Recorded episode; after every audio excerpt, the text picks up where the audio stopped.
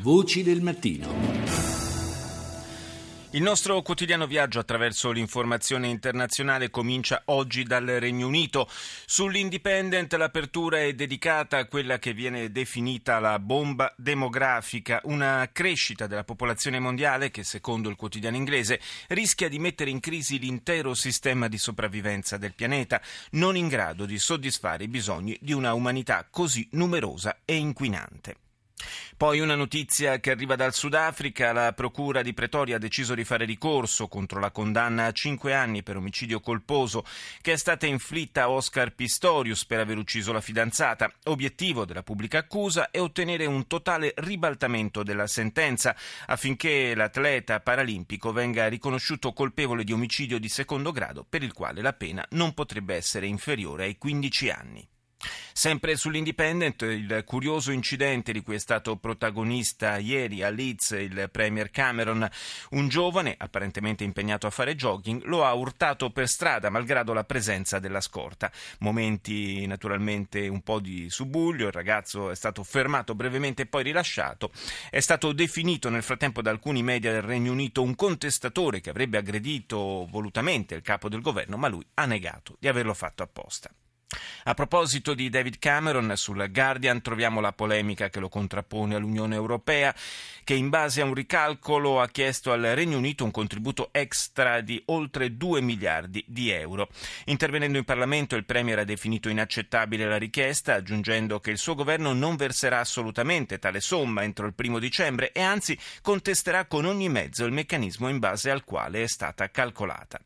Una presa di posizione molto dura e netta che non ha mancato di suscitare la reazione di Bruxelles. Yes, I was surprised by the reaction because, uh, as I said, up to this moment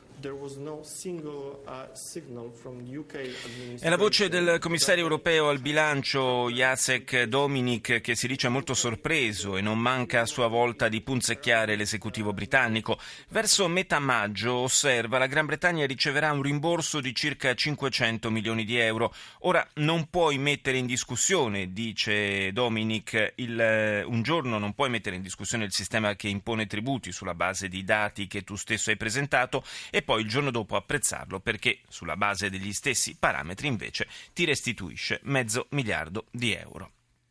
Parliamo adesso di elezioni e cominciamo con quelle in Ucraina. La legittimità del voto, che non si è tenuto peraltro nelle zone sotto il controllo delle milizie filorusse, è stata riconosciuta anche dal governo di Mosca, un voto che eh, ha aumentato e confermato il sostegno alle forze politiche filo-occidentali європейську напрямок розвитку, проголосував за оновлення влади. І я дуже сподіваюся, що ми будемо мати, так як ми маємо вже нову країну. Manifesta la propria soddisfazione il presidente ucraino Petro Poroshenko. Credo che questa elezione, dice, sia stata un altro test democratico superato dal nostro paese. E poi rivolgendosi alla delegazione del Parlamento europeo aggiunge vi chiedo di accelerare la ratifica degli accordi di associazione dei, nei vostri paesi. Questo sarebbe un uh, importante gesto di supporto per l'Ucraina in questo momento. In Tunisia andiamo. La, in Tunisia la vittoria dei laici il titolo di Le Figaro a proposito delle elezioni legislative nel paese nordafricano e proprio da Tunisi è collegato con noi eh, l'inviato del Corriere della Sera Francesco Battistini. Buongiorno Battistini. No, ancora non è in linea. Eh, vediamo se riusciamo a recuperarlo al volo, forse sì. Mi fanno cenno di sì dalla regia, allora torno a salutare Francesco Battistini. Buongiorno.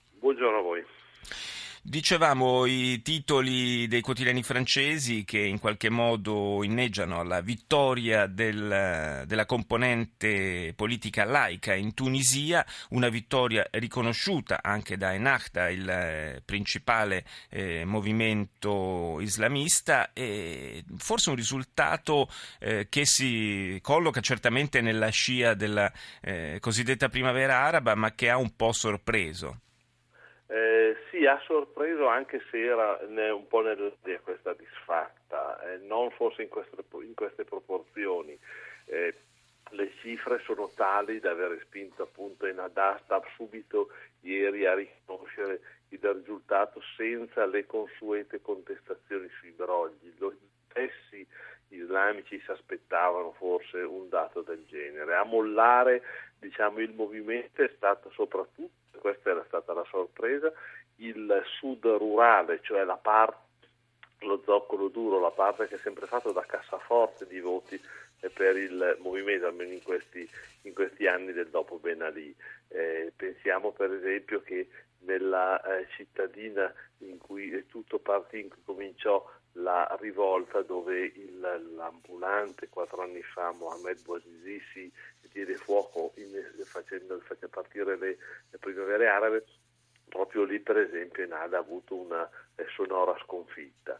Eh, quali siano le ragioni eh, si fa presto a dirlo, lo stessi islamici le riconoscono, l'ambiguità, l'avere mantenuto un ruolo diciamo non chiaro nel, eh, nelle posizioni verso l'estremismo islamico e soprattutto io penso il non avere mantenuto certe promesse mm. che il movimento aveva fatto, per esempio di arrivare entro il 2016 addirittura a dimezzare la disoccupazione, beh questo ha portato a un fallimento elettorale che è piuttosto clamoroso. Probabilmente proprio quest'ultimo elemento è quello che ha pesato di più a livello interno, anche se naturalmente vista dalla nostra sponda del Mediterraneo non può che essere una buona notizia in un momento nel quale assistiamo invece a situazioni sempre più preoccupanti, per esempio nella vicina Libia. Questo non deve far pensare però attenzione che gli islamici siano completamente fuori dai giochi, perché fra un mese si vota in Tunisia per il capo dello Stato con un complicato sistema, un meccanismo elettorale e eh, la, eh, Nadan non ha fatto finora, non ha espresso alcun candidato. Ecco, al suc delle, eh, della politica tunisina questo potrebbe significare che comunque si debba andare a una eh, trattativa con il movimento laico che ha vinto, che ha vinto per un po' più di 80 seggi, ha conquistato al Parlamento, ma per governare la Tunisia ne servono almeno 110, quindi è necessario un governo di coalizione. Ecco, in questa trattativa sicuramente gli islamici potrebbero in qualche modo rientrare in gioco, anche se con un ruolo sicuramente meno determinante di prima.